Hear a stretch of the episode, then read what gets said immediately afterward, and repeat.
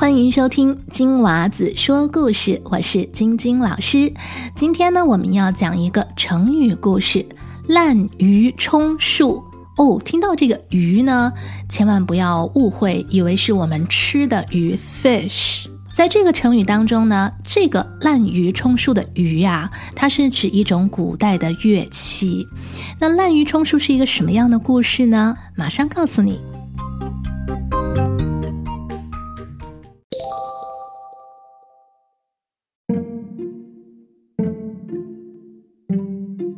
古时候，齐国的国君齐宣王爱好音乐，尤其喜欢听人吹奏一种乐器，叫竽。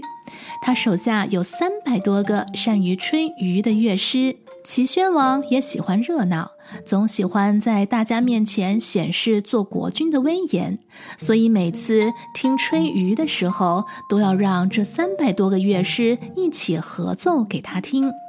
有一个叫南郭的先生，听说了齐宣王的这个癖好，觉得有机可乘，是个赚钱的好机会，就跑去跟齐宣王说：“大王啊，我是个有名的乐师，听过我吹竽的人，没有不被感动的。”就算是鸟儿听了也会翩翩起舞，花儿听了也会合着节拍颤动。我愿把我的绝技献给大王。齐宣王听了非常高兴，都没有让南郭先生当面吹奏一曲，就收下了他。从这以后，南郭先生就随着这三百多个人一起合奏给齐宣王听。还和大家拿一样优厚的薪水和丰富的赏赐，他心里可是得意极了。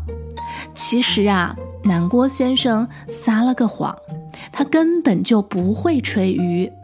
每次演奏的时候，南郭先生就混在吹竽的队伍当中，人家摇晃身体，他也摇晃身体；人家摆头，他也摆头。脸上装出一副陶醉的样子，看上去还真以为他会吹竽。南郭先生就是靠着蒙骗，一天一天的混过去，不劳而获的白拿了薪水。可是啊，好景不长，过了几年，齐宣王死了，他的儿子齐闵王继承了王位。齐闵王也爱听吹竽。可是他跟父亲不一样，他认为三百个人一起吹实在是太吵了，他喜欢听独奏。于是齐闵王发布了一道命令，要这三百多位乐师好好练习，做好准备。他将让他们每一个人轮流的，一个个的吹竽给他欣赏。乐师们知道后都积极练习，想一展身手。只有南郭先生急得像热锅上的蚂蚁，每天都睡不好觉。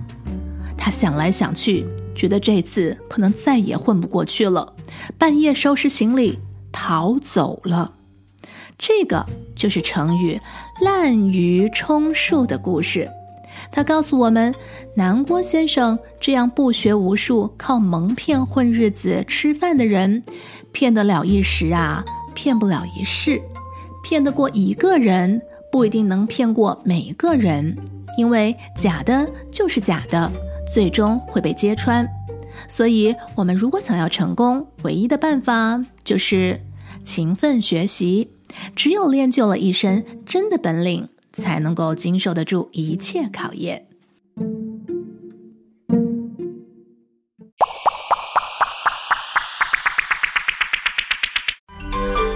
天的故事就说到这儿啦！